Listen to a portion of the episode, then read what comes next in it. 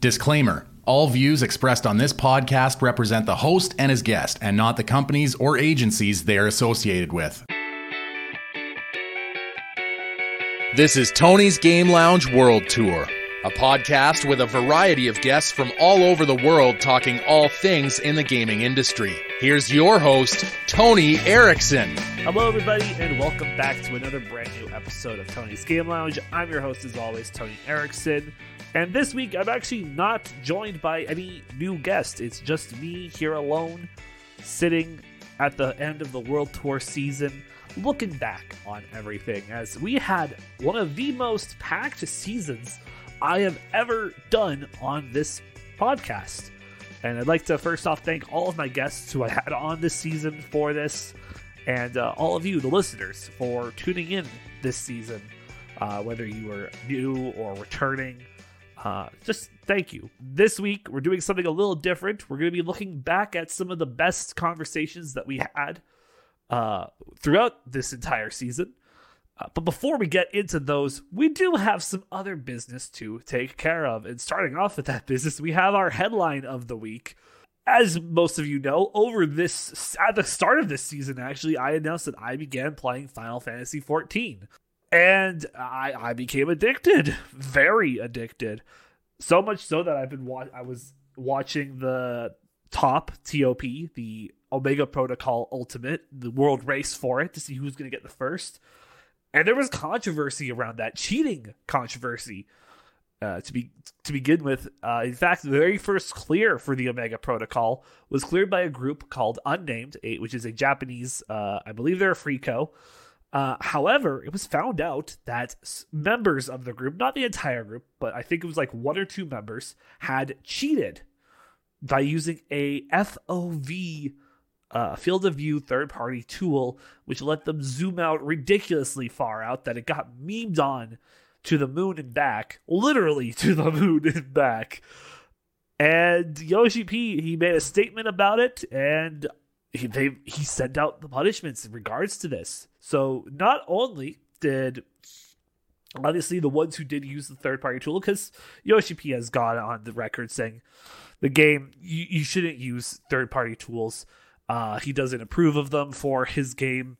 Uh, people still use them. People are still going to use them after this, but uh, if you're going to use them, you shouldn't post that you're. Uh, it, it, you, you're probably going to stay quiet about uh, clearing shit, especially when it comes to ultimates. If you're using those, because the second they find out, you're going to be fucked.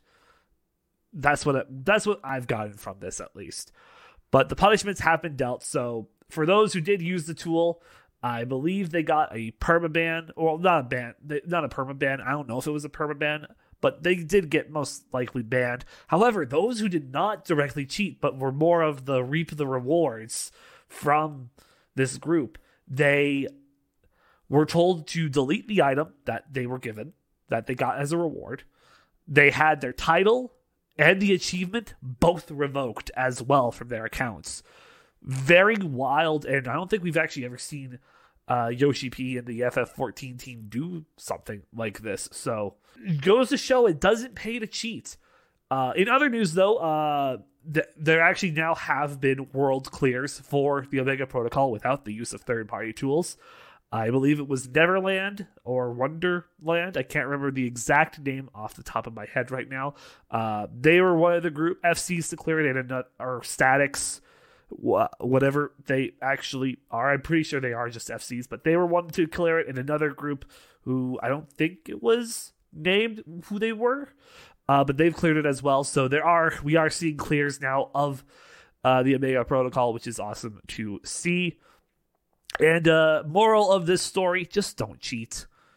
It's not worth it. it's not worth. If you're gonna cheat, don't don't uh, post it publicly. I think that's just the lesson here. Just just don't. Uh, anyway, with that, it's time for us to now dive into what else happened this past week in gaming. Let's look into the week in review. Covering news from the world of video games, TCG, and board games, this is the Week in Review. And to kick things off, we had a couple games come out last week. Season, A Letter to the Future, which our guest last week, Spec, we got to be a part of the beta testing for that game. And he, as he said, You should definitely go check out that game. It looks like it's going to be a fantastic time, and I don't doubt that. It's looking good. Uh, however, I've been playing another game that came out th- this past week, uh, SpongeBob SquarePants: The Cosmic Shake. Uh, I'm only as of recording this, I'm only a little bit in right now, but so far it's pretty good. The physics are a lot, uh, they're a lot more flowy. It's still got some things that I wish. It, it still feels a little weird. I'm not gonna lie, it still feels a little heavy. I guess is what you could say with the physics. It feels heavy a little bit, but it's not like a bad heavy. Best way I could describe that. Uh, and also, Deliver Us Mars came out as well. In the world of video game news, Nintendo Switch online members. Uh, the, Nintendo's doing this thing where you can now buy a pair of game vouchers to redeem two digital games from the eShop, like triple. We're talking like Nintendo first party titles. Uh, this includes Scarlet and Violet, Fire Emblem Engage, Breath of the Wild, Mario, like all of like the big games in their collection. Uh, you can redeem it digitally. The cost is ninety nine ninety eight, so you're saving like a good chunk of money depending on the games that are in the selection. But it's with the exam. That's of course American USD, so it's probably a little more Canadian. But uh, I, I haven't looked what the, con- the conversion rate is. But if you want to get basically like a two for like it's buy one get one x amount off. It's essentially what this is. So it pays to be a member a little bit. Obviously you got to pay for yourself but it's not the worst thing. I just wish the vouchers were a little bit cheaper but that's just me personally. In the forbidden game fortnite news gohan and piccolo have been added as new dragon ball characters.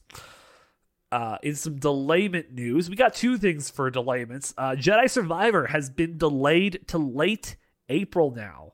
Uh, as it was set to come out next month in March, is now just been pushed back by a month, uh, most likely to fix some issues that they might have had with the game. Uh, also uh, delayed is the new Amnesia game, which I didn't even know there was a new Amnesia game coming out uh, as this was the first I was hearing of this. But Amnesia the Bunker uh, also was supposed to come out next month in March. That's been delayed to May 16th now. Uh, and Amnesia the Bunker, from what I read about it, is an open world, choice driven game. And from the sound of it, you're also given a gun and it's first person. So it's a survival horror as well. So yeah, that's um definitely a a, a hard right for the Amnesia series, but it's going to be interesting to see. The PlayStation Plus collection, which uh, was announced back at the start of like the PS5's when it was first coming out, which are 20 of what Sony calls the best PlayStation 4 games uh, that you can get for free, just as long as you have any. I was like, I believe any version of PlayStation Plus. Well, that's coming to an end in about three ish months. So you can get uh, that. Basically, that collection is just going away. Everything else in PlayStation Plus is staying. Like if the games are like in the PlayStation Plus in other means, then I believe they'll stay. And I believe we might see them rotate in and out here and there. But this collection is going away in three months. So if you haven't taken advantage of it and you have a PlayStation 5, now's your chance to take advantage of that to get the stuff in there at least. Uh, otherwise, uh, you got you still have a little bit of time, and I'm sure we'll talk about it again once uh, we're back in season seven when that date gets closer to. In surprise announcements of I didn't think this series would ever get a trilogy, The Crew is getting its third installment called The Crew Motorfest, which is cool. I played the I guess it was the beta for the first crew when they had an open beta. I thought it was all right. I thought the the main character looked a lot like Adam Levine, the lead singer of Maroon Five. It was all right. I didn't play a lot of it. I think I maybe played thirty minutes of it before I put it down because I was too busy playing other games like I usually am. But it was all right. Uh, so if you like racing, if you like racing games, it's really like a good time to be a racing game fan. I think uh, in probably what is also some of the biggest news that we got this week, E3 news, which shocked a lot of people. So, Nintendo, Sony, and Microsoft will not be at the physical event. As we know, E3 going to be physical, going to be on location this year. All three of them not going to have a presence. PlayStation, we've known they're not going to have a presence for a while. They announced that years ago, so that's fine. But Microsoft and Nintendo were a little surprised. And now, what this means, as it sounds, Microsoft and Xbox will have a digital presentation probably around the time of E3, but they will not have any booths, no game demos on grounds, none of that. And so the same is most likely going to be true with Nintendo, as we're probably going to have a Nintendo Direct, a pretty big one, around the time of E3, but no no boosts, no nothing at the event. I'm pretty sure this is what Sony's been doing. Uh, well, Sony also just doesn't do like the the show anymore, so it's uh it's gonna be interesting to see, and hopefully we'll have more details later on. Maybe this is just for now; they're not doing it unless E3 is gonna offer something. But uh, what what do you think should happen to E3? Personally, I think we should just fuse E3 with Summer Games Fest and give Jeff Keighley the, the run of the show. Not gonna lie, that might save E3 this year because right now it's not looking good.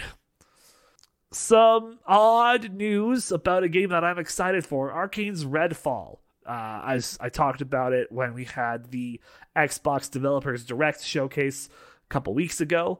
Uh, well, turns out that's going to require a persistent online connection to play the game, including the single player, which I think is very fucking dumb. I hope they revoke that because you that, that shouldn't be mandatory. It's the dumbest shit when they do that. Grand like because the second those servers get hacked or down, you can't play their game. You just can't play their game. Gran Turismo suffered that hard with Gran Turismo 7 when their servers went kaput or got hacked. I can't remember what it was.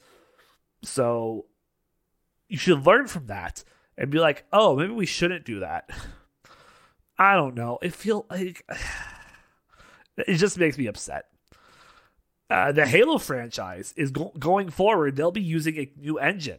Uh, they'll be using the Unreal Engine for future installments within the Halo series, which is interesting. But it sounds like the the base engine that they've been using and upgrading all this time, all that code in there, it's so messy and so bad that they're just going to. I think it sounds like they're going to possibly try to redo it, but for the time being, they're just, for the time being, they're just going to be using the Unreal Engine. But regardless, Unreal Engine for future Halo games. Is it enough to save Halo? No, I think Halo's been dead in the water ever since. Uh, I, I would say after Halo Four. Halo Four was the last good Halo game, in my opinion. I loved Halo 4 a lot. It was the first game that 343 really had full control over. I think it was all right because it was so new. It was it also was like a new adventure for the chief that I think we were all like, okay, and it also ended everything well with how with how you know Cortana's gone, everything's done. Let's but and then five and six happened, or five and infinite happened, and you know, it, yeah. Um, in some more game game shutting down news, Rumbleverse is shutting down after six months.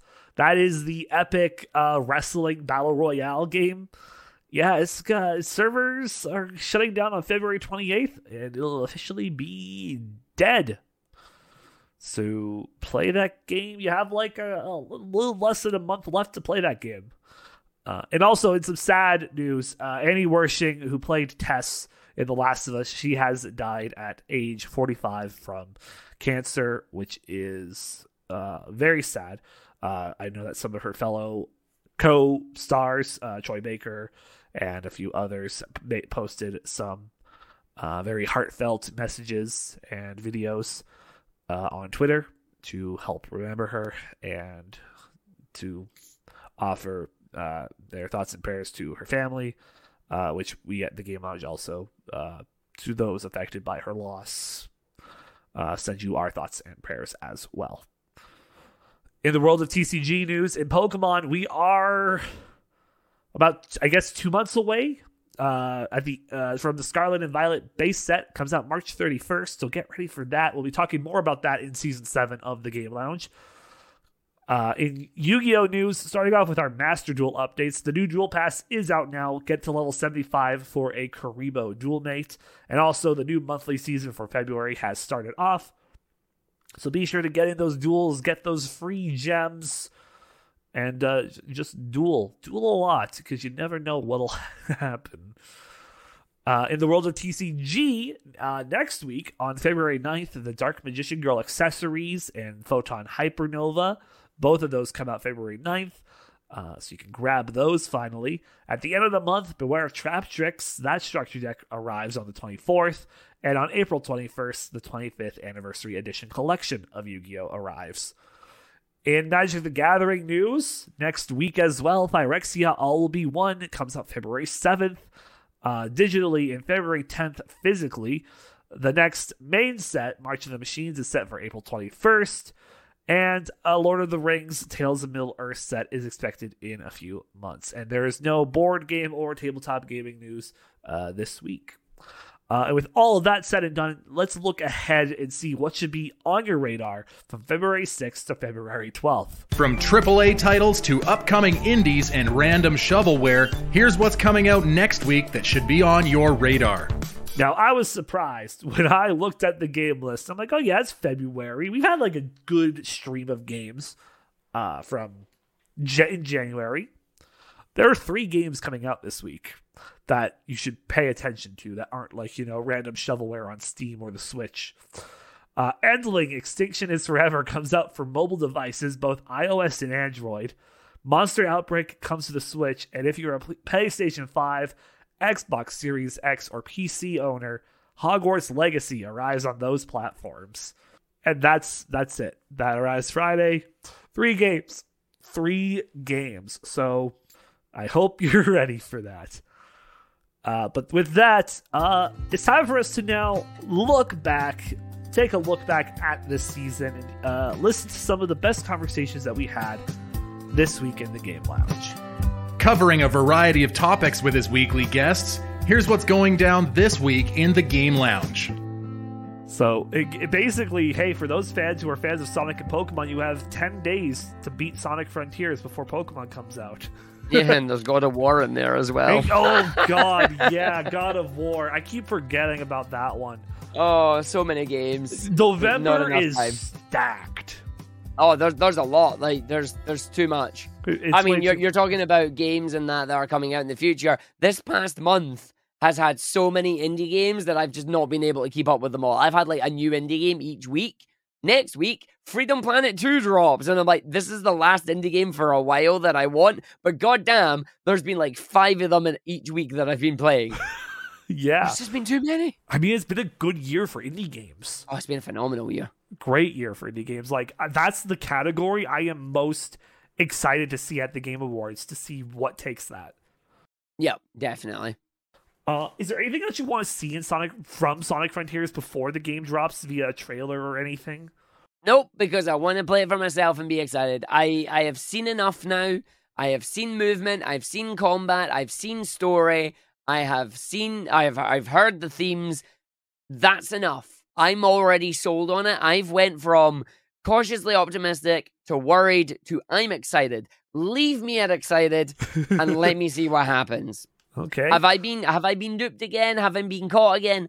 I don't know. Time will tell. I think one thing I would like, I doubt they would, a demo would be nice. I would love a demo. They've already said we're not getting one. like it's not happening. I would love for them to release the public demo that they've had at Gamescom and that. Yeah. Uh, I doubt it's going to happen because apparently somebody managed to find a bug that got them out of the demo area and they saw a little bit more than they were supposed to obviously you're a speedrunner. What are your hopes for this game speedrun wise? Honestly, I just hope that it's fun to play. Um, not all games are good speedrun games. We don't know if it will or not until the game runs out and we play it. Um, sometimes we jive with games really well and we love it. We love the movement, like we love the tricks and glitches. Other times we find glitches that, while are fast, we just don't like to pull off because they're either really difficult or they're really hard on your hands or something like that. I honestly don't know what my hopes for the speedruns are. We'll just have to, I will wait and see and hopefully help develop the speedrun route when the game releases. I, I, we're both excited for this game. I November cannot come fast enough. So what does what does a speed run in these racing games entail? What does it look like? So they're very different games, but uh, though they all have two major categories. There's glitchless and glitched, and so glitchless you try and go as fast as possible with like uh, mostly intended mechanics. uh, you have uh, boost chaining, uh, and then they left in a feature where you have double control, so you can drift straight forward in Sonic and Sega All Stars Racing, and you can really optimize your paths, and it's so much fun. What does a glitched speedrun look like? So, a, a glitch speedrun, uh, for uh, it's mostly the same in Sonic and Sega All Stars Racing.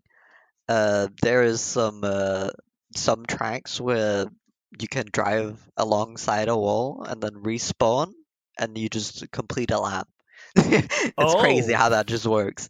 Uh, for Sonic and Sega All Stars Racing Transformed, it's super crazy. Uh, it wasn't actually, it's not really ran a lot because they patched most of it, so you would need a Xbox 360 to really do this category, uh, which most Ah. people really don't.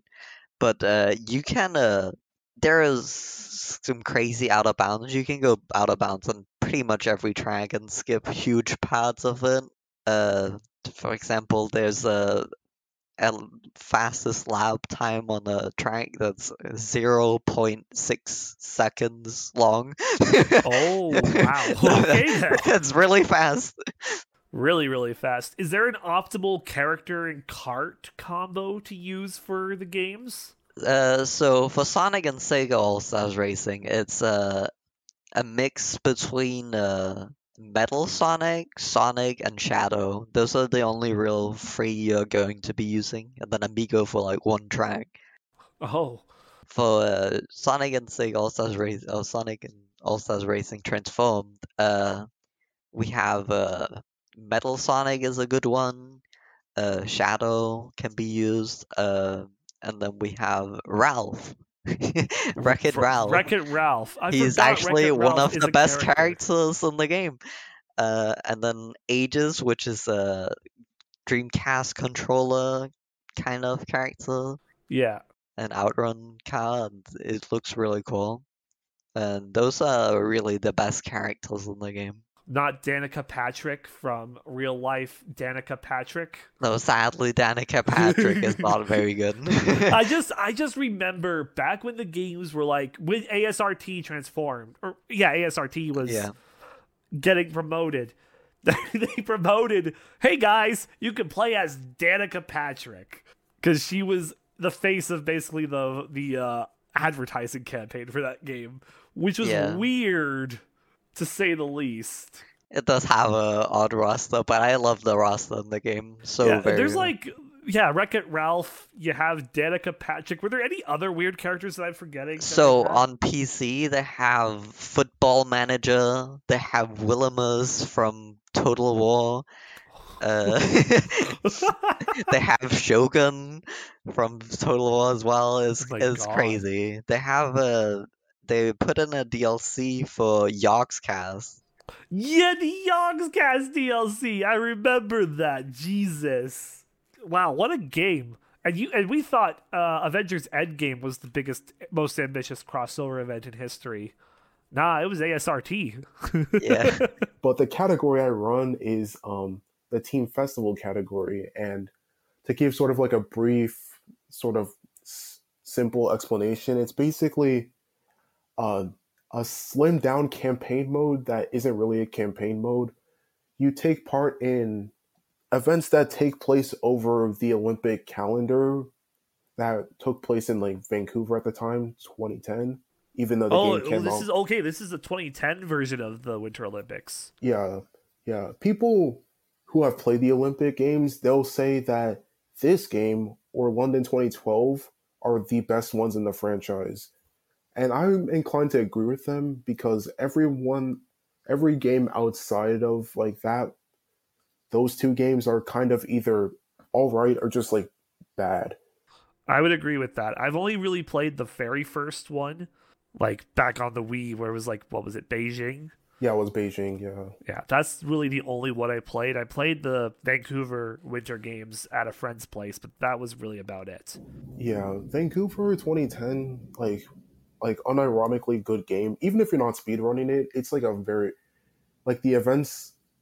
Most of them are fun, except for curling. But curling is, it's definitely like it's the golf of the game. Like it's don't you? I, hey it's I'm a- a Can- I'm a- you're you're talking to a Canadian here. How dare you dis? How oh, dare Oh, right. You dis curling to Listen, me, a Listen. Canadian citizen? I'm, jo- I'm joking. I'm sure. I'm sure real curling is definitely better. It- Mo- it- most of the reason I why mean, cur- it depends who you ask. Curling. Yeah, true.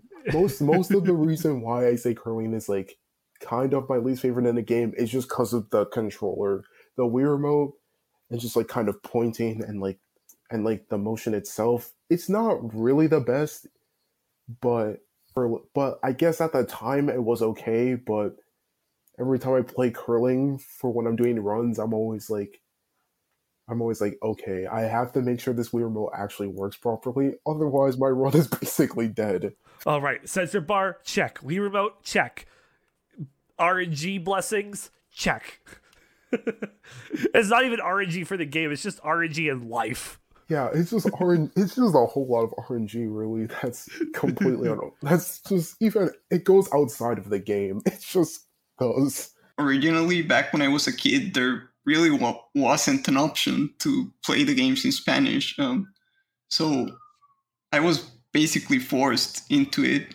I remember uh, uh, and probably most of the listeners won't remember but last time i was talk- talking about how i learned with pokemon and i mean it's not even like i chose to do it. It basically was forced into me because games would only come out in english And how how long did how long did that like go on for? Like what what ye- if you remember like the year or like around what year it was that you started to notice that you could start so honestly it probably started happening like halfway through the ps3 xbox 360 and wii uh, era where suddenly games started to like maybe have a translation to other languages like i don't i don't know for like german and other languages but i do know that slowly we started to like maybe this game might have a, a spanish translation and this one might also have it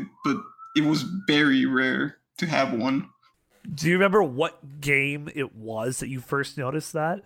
it probably was pokemon the first one i noticed because most games uh, i know you probably won't notice since i don't know if you speak any other language other than english but most games like don't usually even have a translation and when they do it's usually hidden Yeah, it's Well, usually hidden within do the options remember- uh, Gen 6 for Pokemon where you start the game and it asks you what language you want to use. Yeah. That was like the first time I noticed and it, it made me question like, huh, I really haven't noticed, but most games don't even have a Spanish translation. I, I don't, I don't know if I've ever used one just from that fact. Yeah, it's very wild to think that's like because uh, with Pokemon, like now whenever you start up a modern Pokemon game, it'll always ask you what your language is, and it has like what is it? It's like they they have it in like ten languages. I think. Um, I believe it's mostly uh, eight languages, or well, nine in a, in a sense. English, Spanish, French, Japanese. German, Japanese, German. but like simplified. Like I don't know how to describe it, but uh, there's like the full-on Japanese that uses the kanji characters, and then there's like A simplified Japanese, one but that you just don't uses the hiragana, and the hiragana and katakana. Yeah. and then there's like Chinese and traditional Chinese and Korean. Oh yeah, Korean. I do yeah. know there's those. Yeah. So I first noticed it there, but I know that if I go back a bit, there's quite a, a few games that started doing it before that. Yeah, it, with a big thing with like games back in the day, it's they were mostly appealing to either you you have games that are appealing to either the western or the eastern audience which is why a lot of games back in the day just kind of stayed in japan because they didn't want to translate them for I mean, most most games all still only stay in Japan for like JRPGs and stuff like that.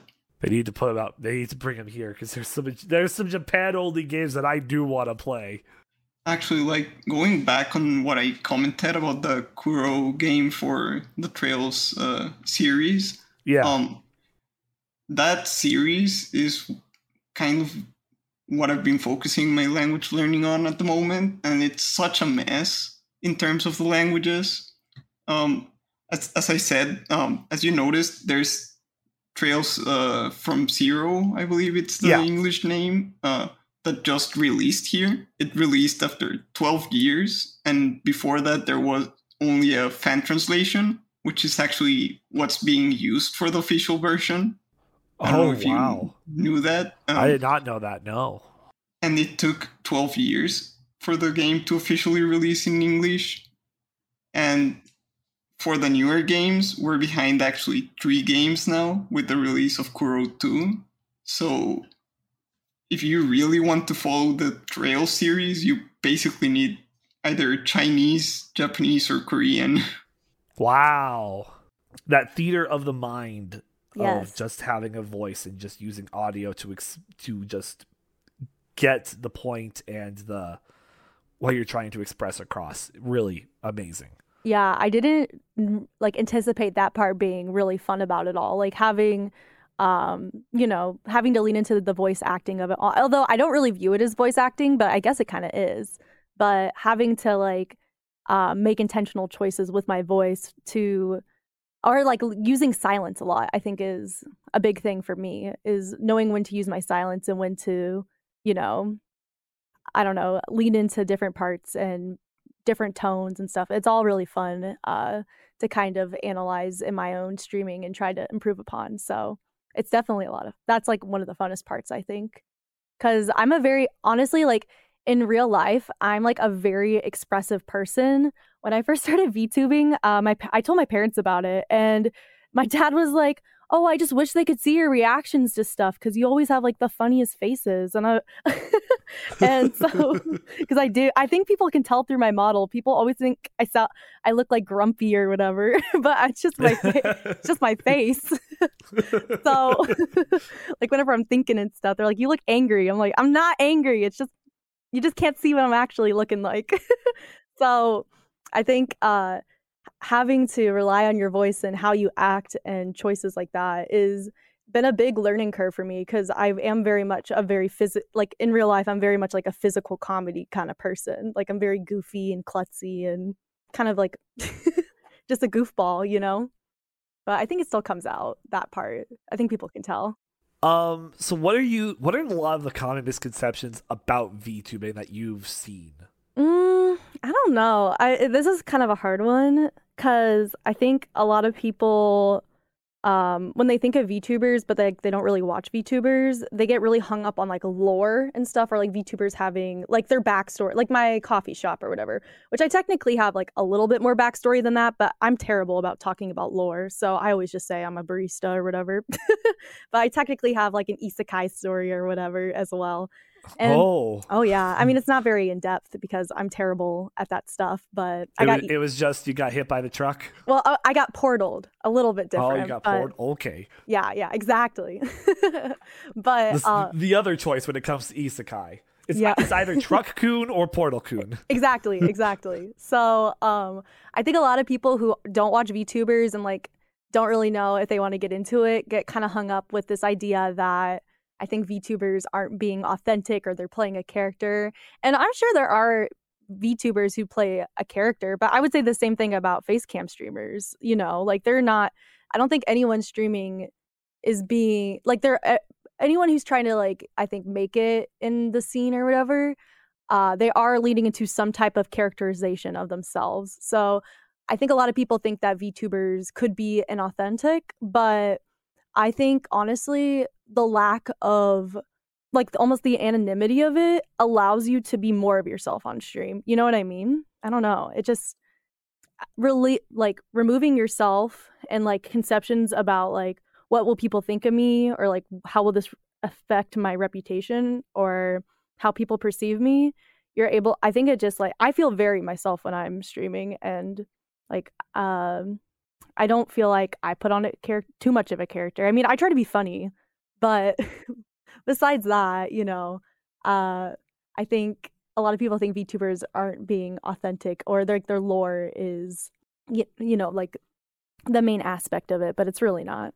I think that's pretty much a waste when you see a great game with a lot of potential because didn't had a, actually a good art direction in terms of story or in terms of gameplay or in terms of like keeping the play the player engaged engaged exactly. I was going to say busy, but engaged. I think it's a, it's a better it's a better word. uh, and those games just fall into oblivion, and I think that's actually pretty sad.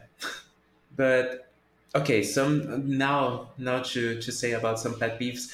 I myself don't like when games uh, sexualize stuff too much it's a thing that I, I myself feel uncomf- uncomfortable. And sometimes I must admit, even though I myself am not a professional artist, but I sometimes um, criticize some professional artworks that I see on promotional arts and stuff like this. That's fair. So just uh, tone tone down the booba around crisis. yeah. I mean, it's uh, like I know that some people like, but I don't. I don't think that's needed like everywhere, especially like fight games.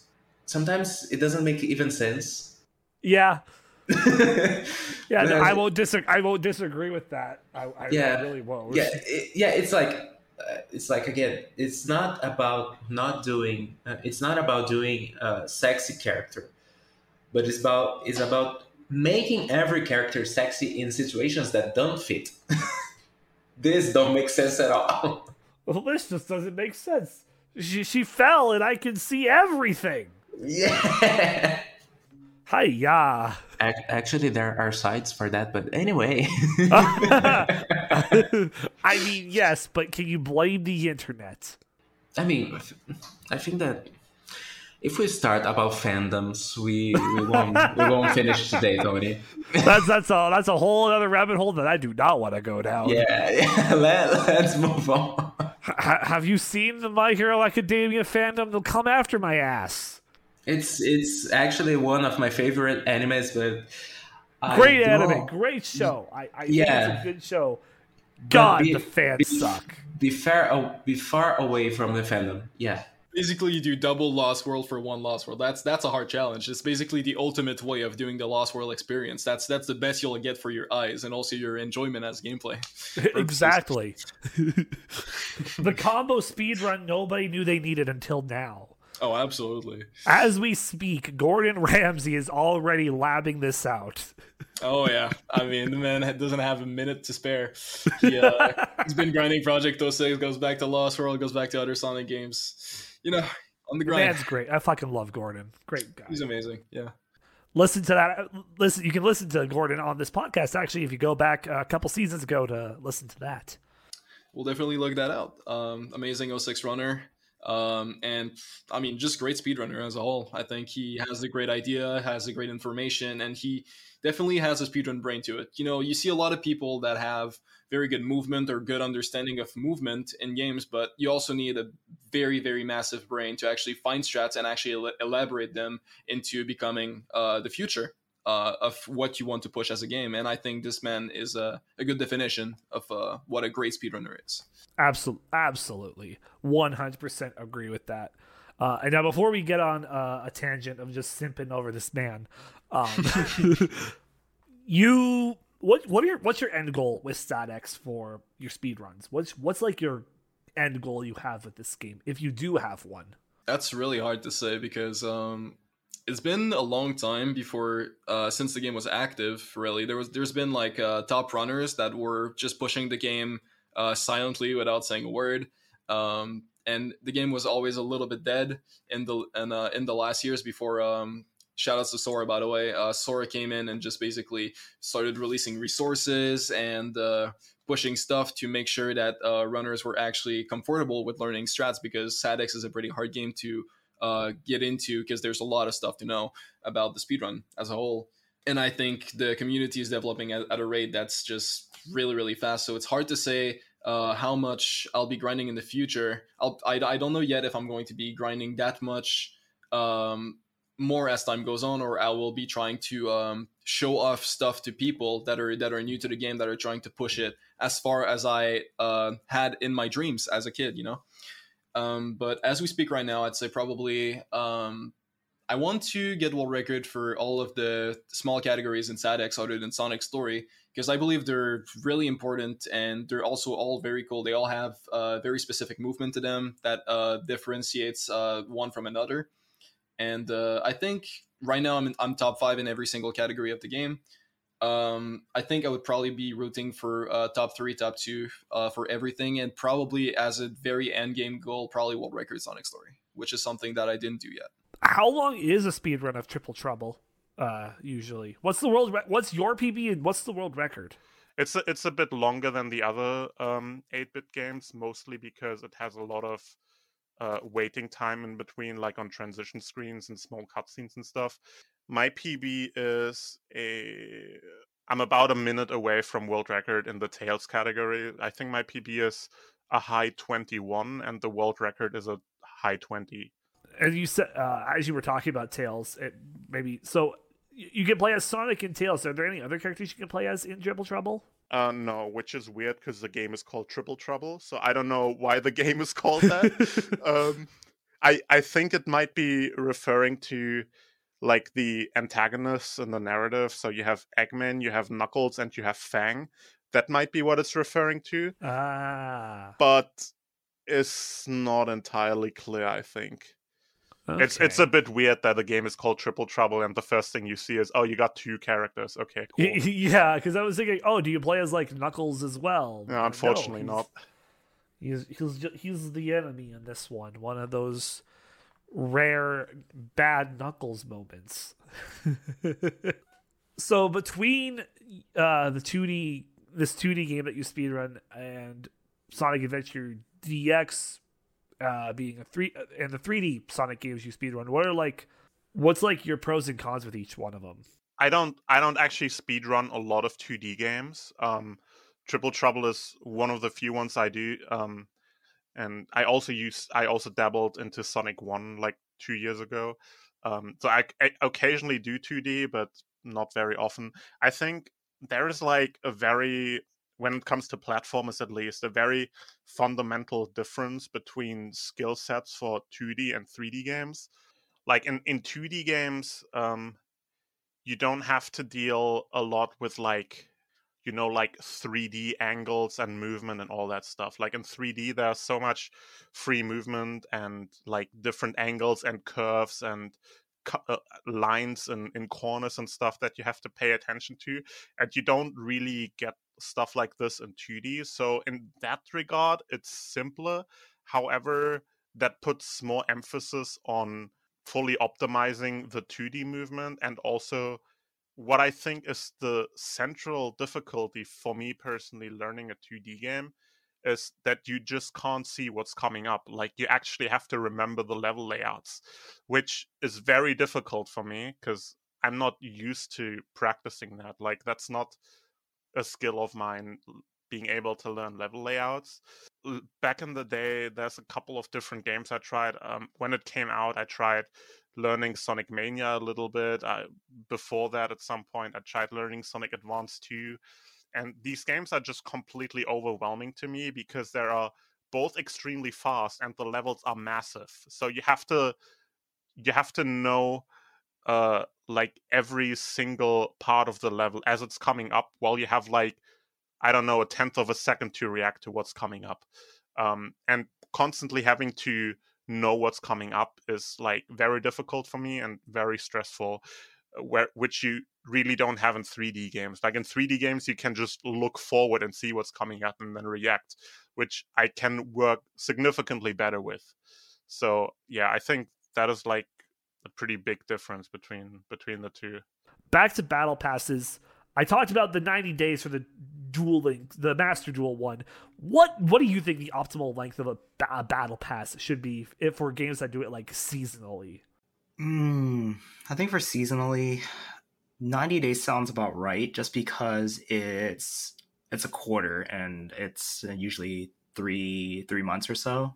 So that makes the most sense, especially if you need a catch up period because some people uh, if you are unable to play for one week, you can catch up another week if you're like on vacation or, or something, or able to get some time off.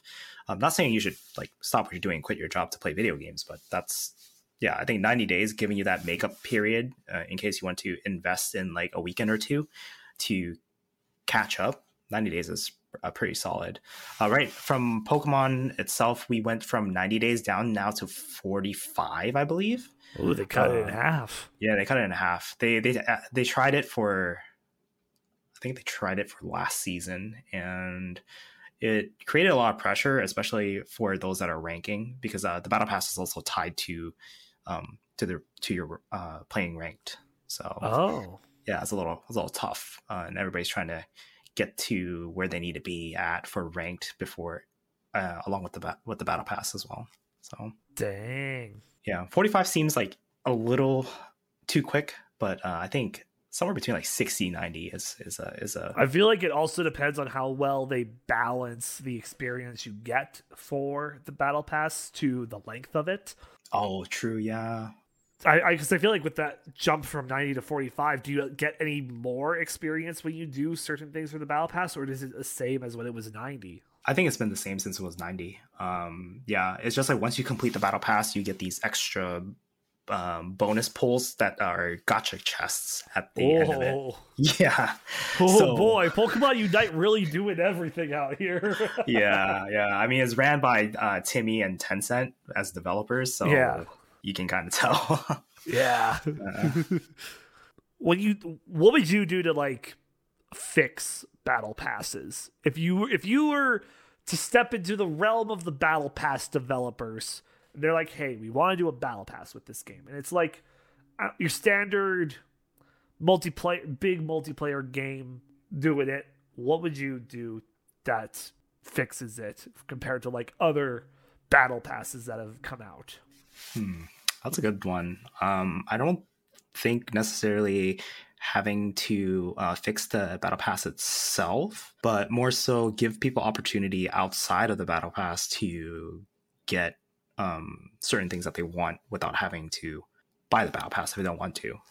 So making characters available for purchase. Um, if you're not going to give it for free, might as well make it available for purchase for like fifteen dollars or so uh, USD or if you want a certain cosmetics that's way past that specific battle pass, you could do a premium for it, uh, so people can uh, hop in and buy it.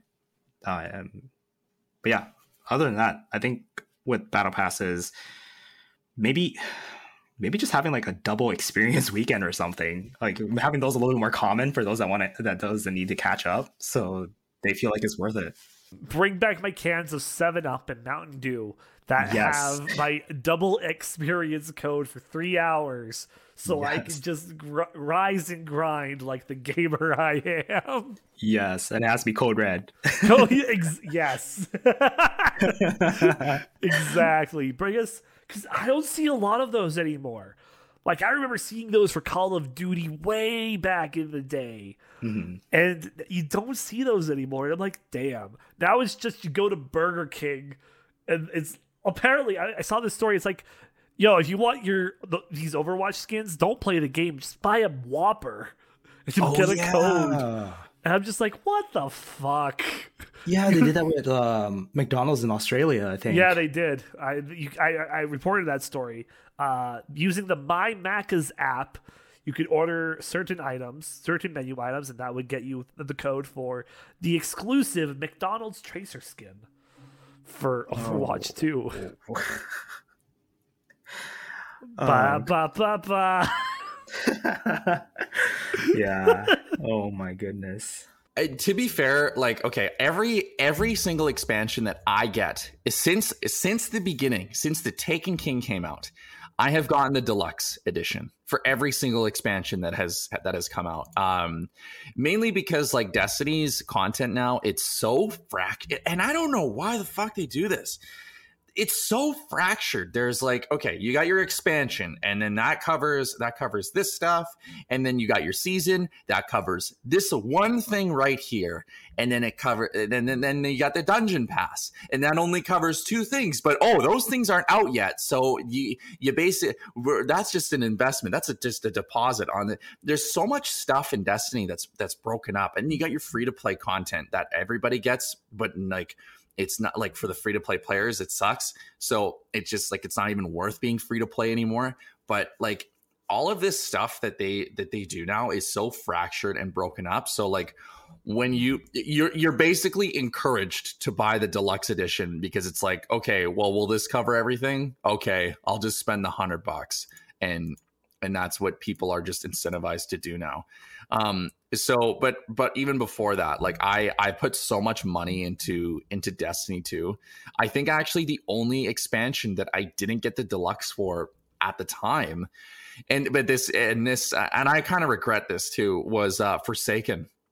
I did not get the deluxe edition for forsaken. I was so skeptical skeptical of getting anything destiny related when uh during this that state of the game like in 2018 uh, because it was so bad. And uh, sure enough, Forsaken comes out. It it hits with a bang. I played I played Last Wish, and I was just like, "This is incredible." I and, and then that's when I bought like the, the the the deluxe upgrade or the season pass or whatever whatever it was, and um, yeah, I, I put a lot of money into this game, and I would rather put in a hundred bucks a year than pay like ten bucks a month for a subscription because that just ain't. I mean, it's basically the same thing, but I would rather pay a hundred bucks for a DLC than than twelve bucks a month for a subscription. I would rather do that eh, because I yeah I fell off of World of Warcraft because of that. I was like, fuck, paying twenty bucks a month on top of this garbage. Yeah, content. World of Warcraft is also like it, it's been in like a losing state for God knows how long. Oh yeah, when people when people it, Blizzard released the uh, Dragonflight trailer during their whole that whole sexual misconduct fiasco, people knew that they were doing that to save face. yeah, and it didn't work. But did not that, work at all. That being said, though, Dragon People, that's pretty cool. I will give it that. I want to wait and see. Uh, I mean, I could be a dragon person in FF14 for the price of free. yeah, for real. So I don't know. I'm not gonna. I I kind of knocked off World of Warcraft a, a long time ago, and uh, I miss it. it. It was a fun game, but yeah, I got Destiny too. I got, I got too. I got do. too many live services to play. It's yeah. just, it's just too much. As I was saying about setting up for a sequel, the last end credit scene it shows Eggman one more time fiddling around on one of the computer computers and devices, and it's revealed that hey, uh, in the giant explosion of the final boss where Sage blows herself up to kill it, uh, she's not fully dead. which I, I'm pretty happy about because I assumed Sage was going to be like uh, like Chip and Unleashed or something. And it's yeah, like, like okay, your just for this the, like the occasional character they introduce for a game a game and it's just like hey look at this character they're here everywhere and now they're gone and you'll never see them again. Yeah, exactly. I'm glad it's not the case though, because like I, I think Sage is a cool character and brings a lot more depth to Eggman. I, I, it definitely it adds to both like it makes those two a much more unique duo. It adds stuff to eggman it adds stuff for sage. I think that those again those two were the best characters of this game Okay, so do you, are you, do you want to get into theories if we're talking about sequels or whatever? absolutely I, i'm down to because talk a theory uh, so here's a, A th- game theory, theory. that I saw, a game theory exactly. You know how they have that cutscene where Tails is like, or Sonic's like trying to like talk up Tails and be like, oh yeah, you you've done all this stuff on your own, um, and they showed off like the rocket in, from uh, SADX when Tails like, Yeah. goes and fights Eggman. So people were pointing out that you couldn't really see it because um, it has like an effect or like a filter over it. But they were saying that it looks like there's like remastered assets because it's like they're taking assets from the uh, Dreamcast version of the game, but they're like upscaled really high, and like they're like, okay, well maybe it's from the uh, Dreamcast conversion mod or whatever that you can use in SADX, and then they kept looking into it, and it's like, no, this is like way better than you can get through any of that. So like, what if they're remastering Sonic Adventure? oh, and then on top of that, Iizuka did out of nowhere mention doing Sonic Adventure games again. And he was like, hopefully this will lead to that. So what if here's here's a theory I just came up with right now, talking about like setting up for separate games. What if we got a Sonic Adventure era type thing where we have Sonic, Tails, Knuckles, Amy all on their own adventures and you can play through each of their stories? Oh. And like they already have Sonic down. They would barely have to tweak him from this game at all, right? Yeah. So I think that could be really interesting. Um, That and if they're going on their own adventures, Sick. it wouldn't have the SADX problem of like, you Uh-huh. know, like just like these stories like not really making much sense connected. They're they're just completely separate like anthologies almost. Yeah, you could still connect them at the end. You could do what you did with like Birth by Sleep and Kingdom Hearts and have like two points where they connect, where everybody kind of connects up. Yeah, that'd be cool. There are nine unused type combos after Scarlet and Violet normal rock, normal ice, normal steel, normal bug, fairy ground, fire fairy, ice poison, ghost rock, and dragon bug. Oh, I thought. I mean, the normal ones make sense. I, the normal ones make sense aside from I think normal bug. We probably should have had one of those by now. It feels like we should have had one of those. Wouldn't have surprised me if there was. Would have been one. Like it's it's a bit more surprising that there isn't when you think about it. Uh, But fairy, fire fairy, easy to do. I think of all the Oh, types here, that's the easiest one to do, and I think that would be a cool Pokemon design. oh yeah, like anything that they have that's that they've thought of that could be fire ghost. You could probably just lighten it a little bit, and it would become fire fairy. yeah. Um, Ghost Rock, Ice Poison, those two I feel like are easy to do as well. Fairy Ground, intriguing one to see how they would do it. Oh yeah, and Dra- say, Dragon Ghost- Bug. I mean, Dragon Bug. I feel like You could have made Flygon Dragon Bug. you could have. You could all. You could have also made Yanmega Dragon Bug. Oh yeah, or the um, Mega Evolution of because obviously they change typings when they Mega Evolve them sometimes, don't they? Oh right, yes. Well, I don't remember if any of them. Uh, Flygon got stiffed with. Yes, I don't remember Mega much Evolution. with Flygon. Yeah, I know Yanmega got one, obviously, but and they I don't think they changed the typing. Did Yanmega get one? There, I'm pretty sure there's a Mega Yanmega, unless I'm thinking of a fan made. No, it's a fa- oh, wait. Uh, yeah, no fan made. No Mega Evolution. The fan made design I'm looking at though, really sick looking. Uh, uh yeah, and yeah, I don't know Yan where I Mega's came only bug. that. Yeah, they could have easily made Yanmega Bug Dragon. It's bug flying. Come on. It's a dragonfly. It's a dragonfly too. Exactly. That's why I think it's a perfect choice. Oh, definitely, definitely. Because yeah, because they they changed the typing of Charizard. Obviously, you have X and Y. Um, one of those is dragon. He finally got a dragon type. Yeah, he finally got the dragon type too. Yeah. So it's definitely possible. Oh, that that's probably the closest to fire dragon I've seen. I Like, mean, Reshiram, Dragon. Fire Dragon. So. Oh yeah, I think. See, that's the gen I don't play. I haven't Okay, played. I, I'll, Uh, I'll, that's my in, excuse. In in this generation, though, the, uh, seven new types got introduced in this generation. We had electric fighting, ground fighting, fairy fighting, normal poison, bug dark, which I'm surprised wasn't a type until now. no, because again, it makes sense. Grass fire, which is a really cool Pokemon, and steel poison. So the grass fire. What what was? I, So I Capsakid, which is that little spicy Ah, pepper yes, Pokemon, I forgot you the give one I a didn't catch. fire. You give that a firestone, and it becomes grass fire type. I love that because obviously capsicum. It's coming from pepper.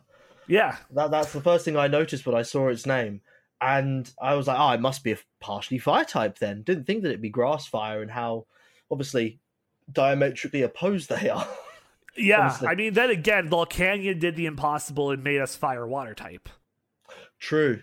I am yet to see Andor. I basically, I feel like I'll probably binge all this. I want to do like a major Star Wars binge one day, where I like go through all the movies, all the Clone Wars, all of Rebels, all of the series, and just do everything.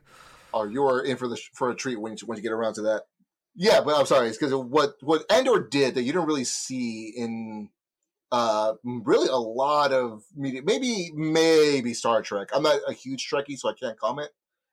But uh the political side of things, they really explored like uh the ISB agents, how the government works, uh, you know, the concept of how to how how, how the empire works, basically the innards. Oh, okay. I'd like to see more of that. Like, say, again, Mass Effect, my favorite sci-fi series. You know, there's a government. You know how it works, but they don't really do a lot of showing. It's there's a lot of like codexes and essays and shit you got to read. I'm not a fan of that. I've always said if you're making me do homework, you're not telling a good story. I yeah, it's like here's the thing: if it's like short blurbs of shit that can help us understand, I'm fine with that. But it's like if it's full fucking essays, I'm like, Yeah, it's full on, full on codexes. Like, ah, Destiny. Destiny's still the worst of all that, but still. oh, Let's not forget Um, Destiny, the first one, and how they they did their cards. You had to go online. Uh, ugh, ugh, ugh. It was, it was the best Skinner box, but damn. yeah, Uh, yeah. But the political side would be good. I know that Star Trek they cover so much of that shit with the series. I never got into Star Trek. It's mostly it's mostly kind of a reason why I couldn't get it. I could never get into Star Trek is because I know that there's just like a lot of. I feel like I would get I get, I would get bored with that series really easily. I can understand that. Well, I guess maybe how, how I was gonna say Game of Thrones, but sci-fi. Because that's that's what a lot of people love about Game of Thrones. Are funnily enough, they love the the politics of it, the scheming, the the backstabbing. That's what they loved, and that's what I'm saying. Maybe we can find a way. Like, I think a good cyberpunk story might go that way, like because it's all corporate espionage and such. True, very true. I, I, I, how about we just do this? We take the entire concept of Game of Thrones, but instead of dragons, it's robotic kaiju, and instead of castles, I don't know, it's like giant fucking cities or datascapes or whatever. And you just do the same plot of Game of Thrones, but you put it in a different setting. Sci-fi classic, right there. You just redo the ending. You redo that entire final series season. I think you might have just uh, described the plot of Superhuman Samurai. Well, I, I actually I do not actually know what that is. Uh, this is like back in the day. Again, I'm aging myself, but this this is like one of those Power Ranger clones that they were all trying to get into that audience. Oh, a good, okay, a good old, a good old Superhuman Samurai Cyber Squad. Uh, four S's.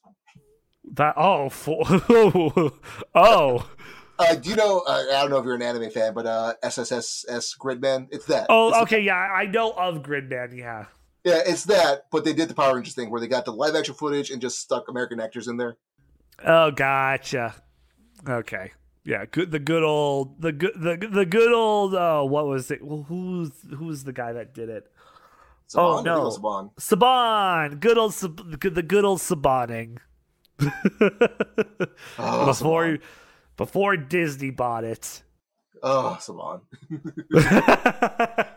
no, Disney bought it, then it went back to Saban. Then now I think it Hasbro. No, I don't even yeah, know. it's, whole it's Hasbro. mess. So it's Saban did it until oh, when was it? It was I think Lightspeed Rescue. No, Wild Force. I think I I stopped watching Power Rangers a long time ago. I actually switched to Sentai. Like I went to the source material. I I, I just went. I skipped the middle man. God, I really. Here's the thing. I will say this. One of the most disappointing things I missed, like I uh, from Power Rangers Dino Charge in the Sentai series. There is this one like evil ranger called the Talon Ranger. Oh yeah yeah yeah. Fuck, I wish they used that in Dino Charge because I think that really would have been. it. I think they could have done that with fucking Heckyl or yeah, Heckyl and Snide, which is what, what one of the villains in the second part. I feel like they should have done that with that because I think like it would have been so much cooler. Uh, yeah, that would have been neat to see. I, I've been disappointed with Power Rangers. I've been pleased with Power Rangers. It's a whole thing. It, it's what happens when you have a series that's been on for like almost thirty years. Exactly. I can't believe I said that out loud. Oh my god, I feel my back hurt. Oh, I just felt my back hurt.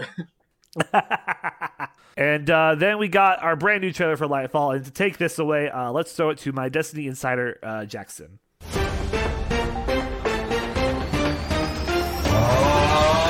Hey, Tony, uh, we are live on location at the Video Game Awards 2014, and man, oh man, it is a banger. Uh, I had a few minutes between the Diablo 4 showcase to record this, so it just goes to show how fucking important that shit is. But Lightfall it, uh, was revealed, the trailer, it came out, and it looked cool, Tony, a little bit more or less of what we were seeing, you know, the fucking strand, the green shit just fucking shooting out.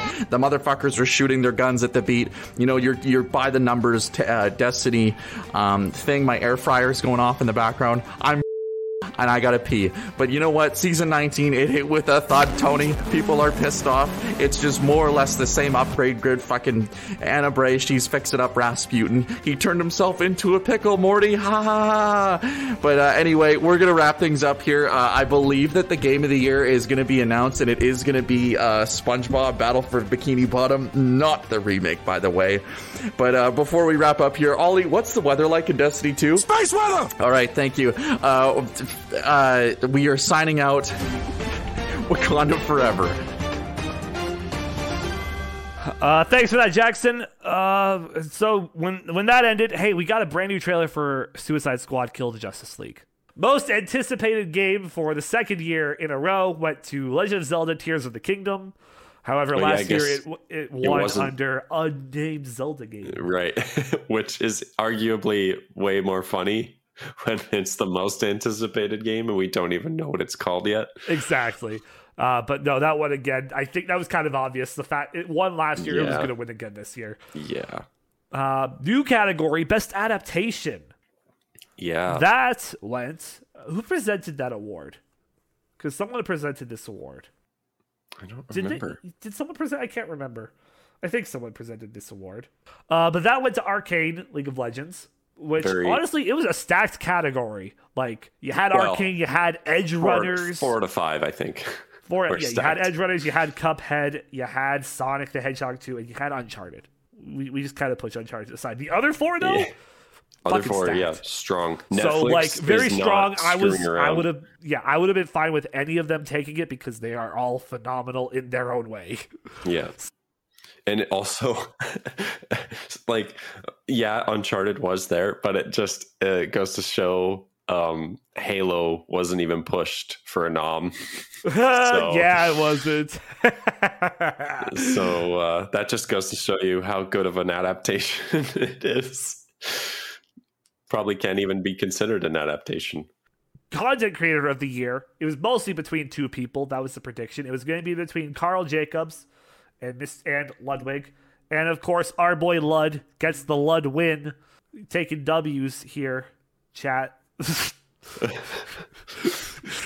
uh, but no, good for Lud.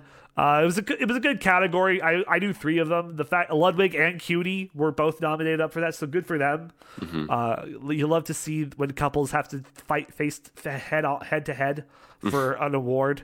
Yeah, Uh, but yeah. that means Ludwig is the true gamer, Capital G. capital G gamer. Uh, that was what best multiplayer game. I would I, legit. If you told me who would have won this, I would have said most likely. Call of Duty. I would have said Call of Duty would have won it. No, it didn't. Splatoon three wins the award for best multiplayer game with its janky servers. it wins.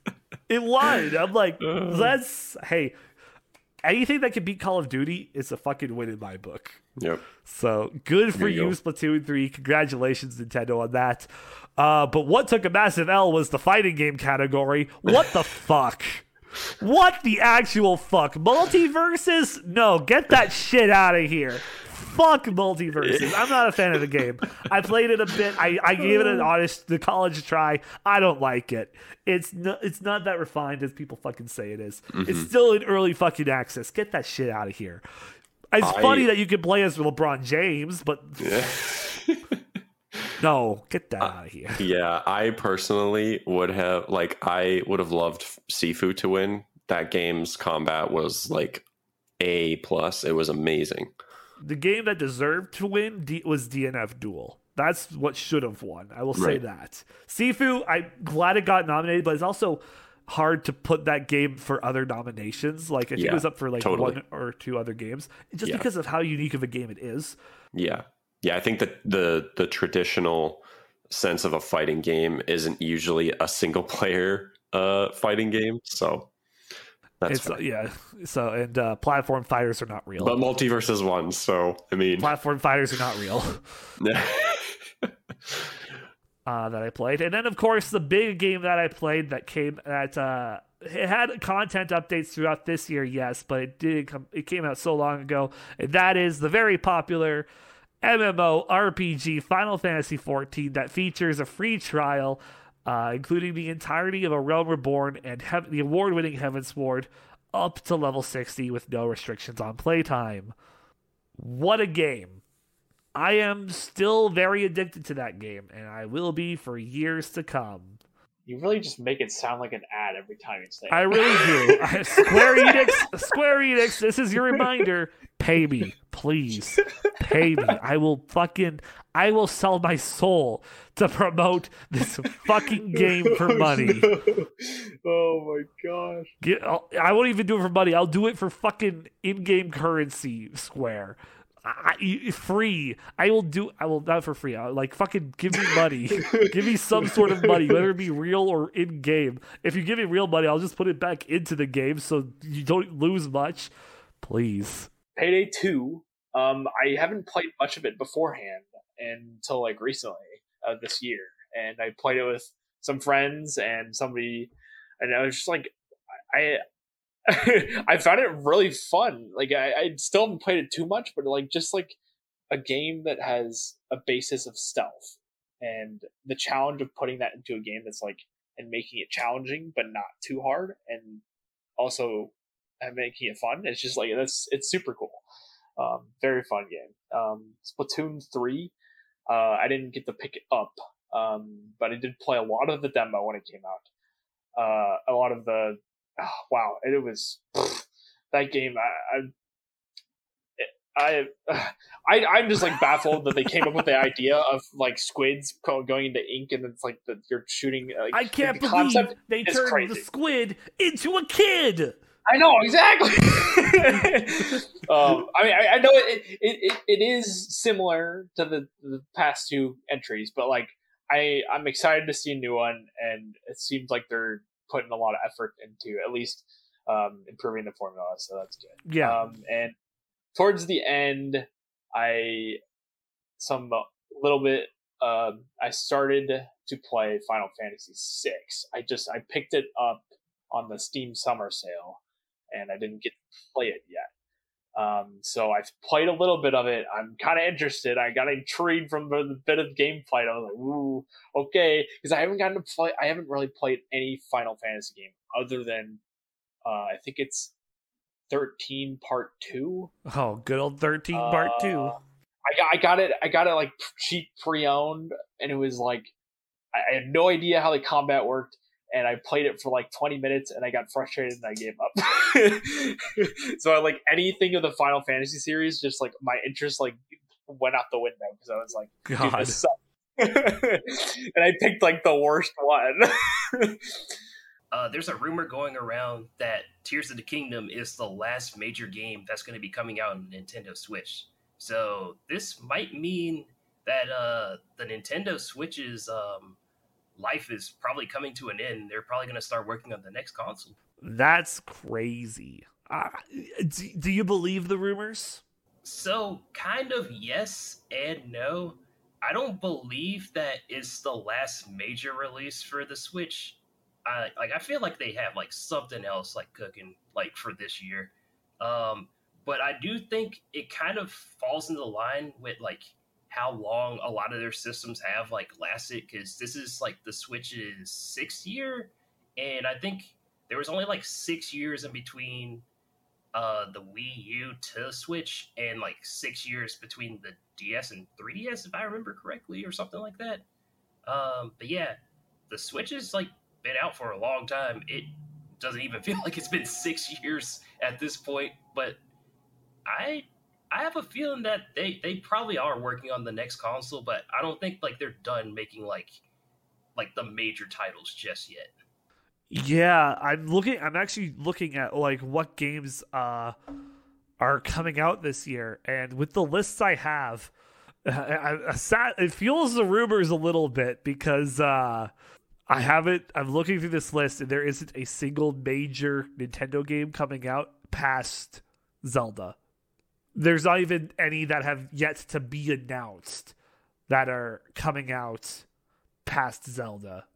Yeah, I think Nintendo's probably still doing the uh, thing where they they love to like they love to like surprise their fans and just like not mention anything about like what they're about to release until like a direct or like something like E3. So they probably do have like a bunch of stuff. They just haven't announced it yet, and they're probably just like waiting for the direct, which feel like it might be happening soon or something. February, I believe February is when we should see the next direct or the first direct of this year. Yeah, that's what I'm. That's what I'm thinking. So if we do see anything, I here's what we know. Uh, so far, we know that we're getting a Rayman DLC for Sparks of Hope. Mhm. We know that that's coming. We don't know when, but we know that that's coming. So if, but then again, that is more of a Ubisoft thing. But it, you know, it is still Nintendo because Mario's there. Oh yeah. You got eventually one day the release of well, Advance Wars. Oh wait, is that still not out yet? It's still not out, and it probably won't be out until Ukraine and Russia's war ends. Oh no, dang! I'm. This is so sad. I was actually thinking about playing it because it looks like, like it looks like a ton of fun. I've never played Advance Wars, but I've only heard great things about it. Uh, so we have that. I believe. I believe we're still waiting on Xenoblade Three DLC, but I might be wrong about that. Uh, maybe it's coming out this year. I think we have like one or two things for the Xenoblade 3 that are coming out, but don't quote me on that one because I'm not fully up to date on the Xenoblade stuff. Uh, and of course, we still have three more packs of the Mario Kart 8 DLC. What does the speed run look like? a lot of grappling. Like basically 80 you skip 80% of the game. That's not even like a joke. That's like literally the number. You skip 80% of it and it's because of grappling and how overpowered it is. You're a cuter version of spider-man all right? You you have superpowers with the grapple. It allows you to like um hover in midair you're able to get double height jumps because of it you're able to even climb walls so it's just insane how powerful the grapple is. And yeah, basically that's what all you'll see in the speed run is just everything that the grapple does. Mhm. Another superpower that he uh Trader didn't mention is uh the ability to withstand blunt force trauma to the head multiple times in succession.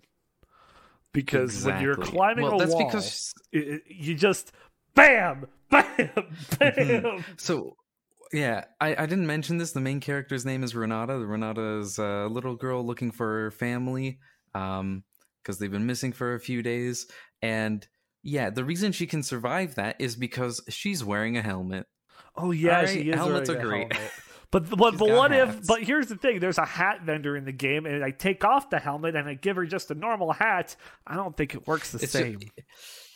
It's like steel-toed boots, but for hats. It's like completely covered.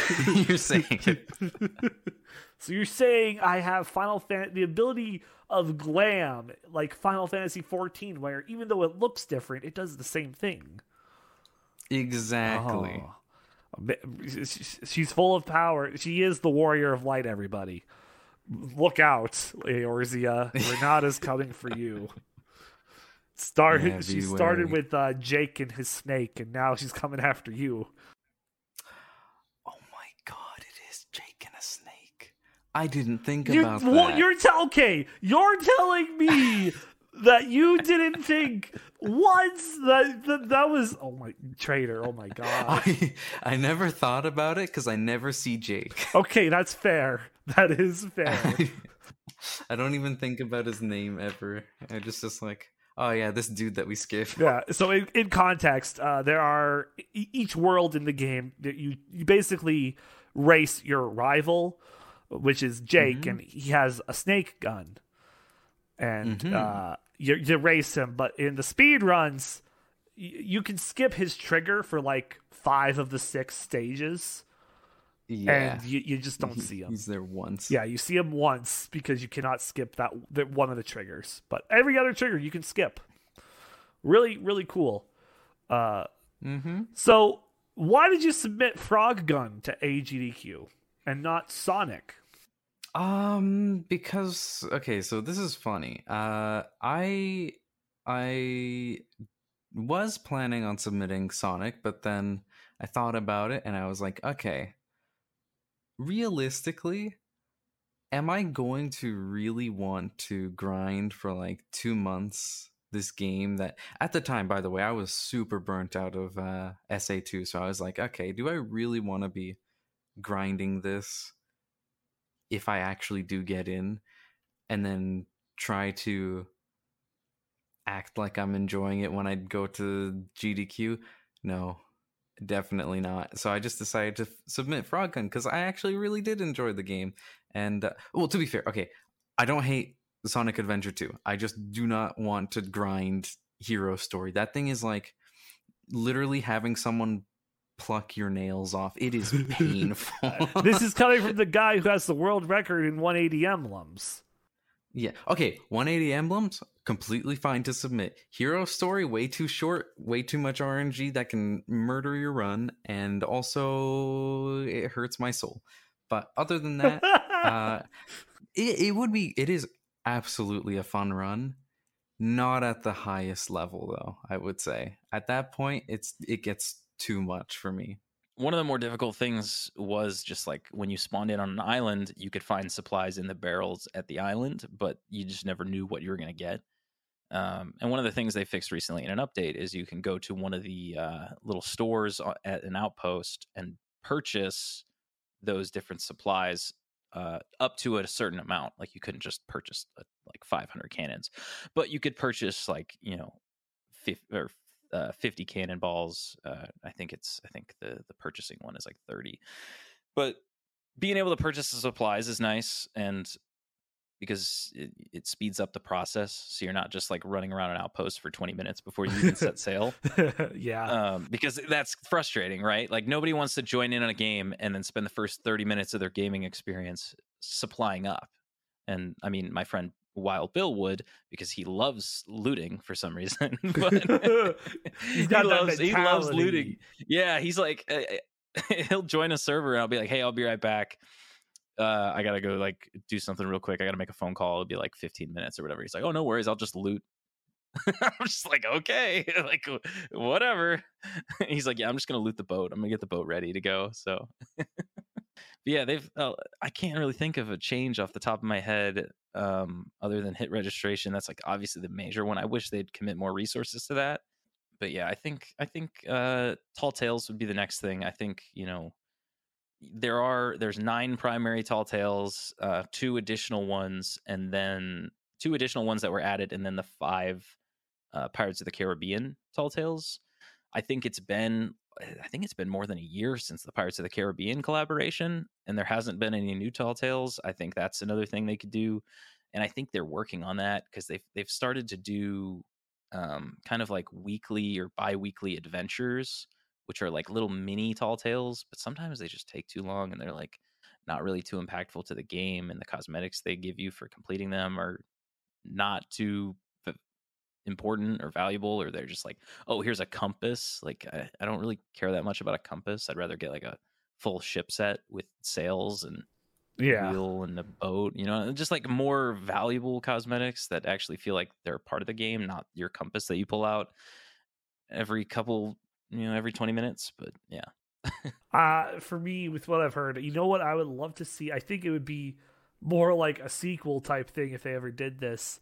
Sky Pirates. you know i i was listening to a streamer talk about that the other day. They were saying what if what if sea of thieves was like no man's sky where the where the world was you know never ending and you could just keep going? And that that that's kind of makes me think of that. Sky like if they made a no man's sky version of sea of thieves i think that could be fascinating. That would be- you'd would have be to cool. limit you'd have to limit the map i feel like. You can't I don't I don't think you could I have feel, it I where feel like what they would have to do is they would have to take a page out of Minecraft's book to figure out how they fucking do it. hmm Truly, yeah. Because I think if you want to do space, I, I think you you know I th- now that you you know it keeps ideas are running into my head right now, and I think this can work. I think this can work. Tony, do you want to do you want to start developing a video game? Uh, I mean, I don't have this. I know a guy. Uh, Oh, I know a go. guy. I gotta, I gotta show up to his house so- someday in a Sonic onesie to be in his knee- beat in his kneecaps. But uh, uh, I'm sure after that, I think we could get Dion on board. There you go. Yeah, I think uh, we're moving in the right direction here. Space Sea of Thieves, where it's just no man's sky. You're flying around, but you can like steal other. You can like shoot down other people's ships and take their loot and It basically it adds more of a multiplayer aspect to Yeah, No Man's Sky doesn't really ha- doesn't really have a, a lot of that. Right, not like a not a not a clear one. Not Yeah. one where that's the intention. You know, Sea of Thieves is like the intention is part one, do missions and obtain loot and sell it, or part two, player and player interaction. In part three, So- talk like a pirate the entire time. Yes, get immersed. there is nothing better than getting immersed and confusing other players by pretending like you're or RP, just RP. Just role play, pretend you're an actual pirate and confuse everyone else in the server. like, hey man, the more and more that this is talked about, I'm like, man, this is just this is just Final Fantasy 14 on the ocean. That's basically what this game is. Uh, with the difference being, there's, I, I, I mean, there's no erotic role playing yet. well, let me tell you about my friend Wild Bill. oh God! Oh God! No, you can never escape it. no! Oh gosh! It's Balmung all over again. Well, actually, okay. So I played the HD version of Sonic Unleashed at a friend's place, and then I got the game for Christmas for the Wii one year, and I'm like, oh, awesome! I loved playing Sonic Unleashed on that, so it's probably. And then playing it, I'm like, this wasn't in the. I don't the remember this one. Xbox. And as I as time went on, I eventually got the free a 360 and got Sonic Unleashed for that too. I'm like, "Ah, I'll play it again. I liked it, and I'm like, yeah, these are completely different games. What the Yes. fuck? so I, I guess if you can answer the question, why are they completely different?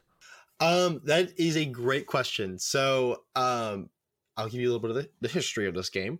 Um, so I I can't give specific uh, reasonings, but I, this is I'll I'll tell you when I break from theory into reality. Um, the, my theory is that um, they were sitting in a boardroom and somebody was like, "Hey, we're, we're making a brawler. Why not put it on the Wii with motion controls?" And all the CEOs were like, "Oh yes, exquisite," and started clapping for this intern that gave the gave the idea. And um, and so they they made that, and um, and now this is where it becomes fact. Um, and so they they made that game for the Wii. Uh, Sonic Team was split, so um, not evenly, but they were split regardless to make these three different versions: the HD version, uh, which is regarded as many by as, as the best boost game ever made, um, and I would I would definitely stand by that. Um, I think it's the best Sonic game ever made, to be deeply honest. Uh, but uh, in terms of a lot of different things, but uh, the standard version was also made, and then the Java version for Nokia cell phones. All three of those were made together, and um, uh, by Sonic Team, just split up. And already Sonic Team's pretty pretty dang small. So the fact that any of these games are uh, good is just astounding to me. I think Sonic H Sonic Unleashed HD is like one of the most aesthetically pleasing games I've ever seen, and it came out almost 15 years ago. But that's besides the point. But this version was made with Sonic Team, and then they consulted Dimps, who you guys probably uh, notoriously know for Sonic 4, which we don't talk about. But before they made a bad game, they made a lot of good games. Um, and and uh, the day stages, they came on for cons- consultation for the day stages aesthetics, um, the mechanics of the day stages, and um, and some of the the level design as well. And so that's kind of how that got outsourced and um and then they made this weird looking thing that is Sonic Unleashed Wii, and that's how that kind of came about. And why they're so different is because technically three different teams, all the same team, but all three different teams are kind of trying to figure divided, it out. Then- divided, divided like uh, how it was with Son- well, divided, but not to the scale of Sonic 06 and Sonic and the Secret Rings were. Yes, yes. And and divided and in a way that was like, okay, so we have like a general idea. And so like all the same mechanics are present in the Wii in HD version.